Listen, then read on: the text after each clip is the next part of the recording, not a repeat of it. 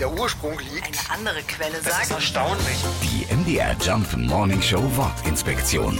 Pyramide. Gerade im Erzgebirge gehört sie zur Pflicht-Weihnachtsausrüstung, eine wunderschöne geschnitzte Weihnachtspyramide.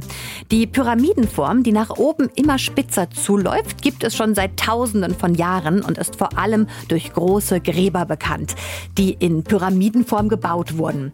Die berühmtesten Pyramiden erbauten die Ägypter für ihre Pharaonen und da hat wahrscheinlich jeder direkt ein Bild im Kopf. Das Wort Pyramide stammt auch aus der ägyptischen Sprache und bedeutet ungefähr so viel wie emporheben. Gleichzeitig vermuten Forscher übrigens, dass sich die Form einer Pyramide an einem ägyptischen Kuchen orientiert haben könnte. Die MDR Jump Wortinspektion. Jeden Morgen in der MDR Job Morning Show mit Sarah von Neuburg und Lars Christian Kade. Und jederzeit in der ARD Audiothek.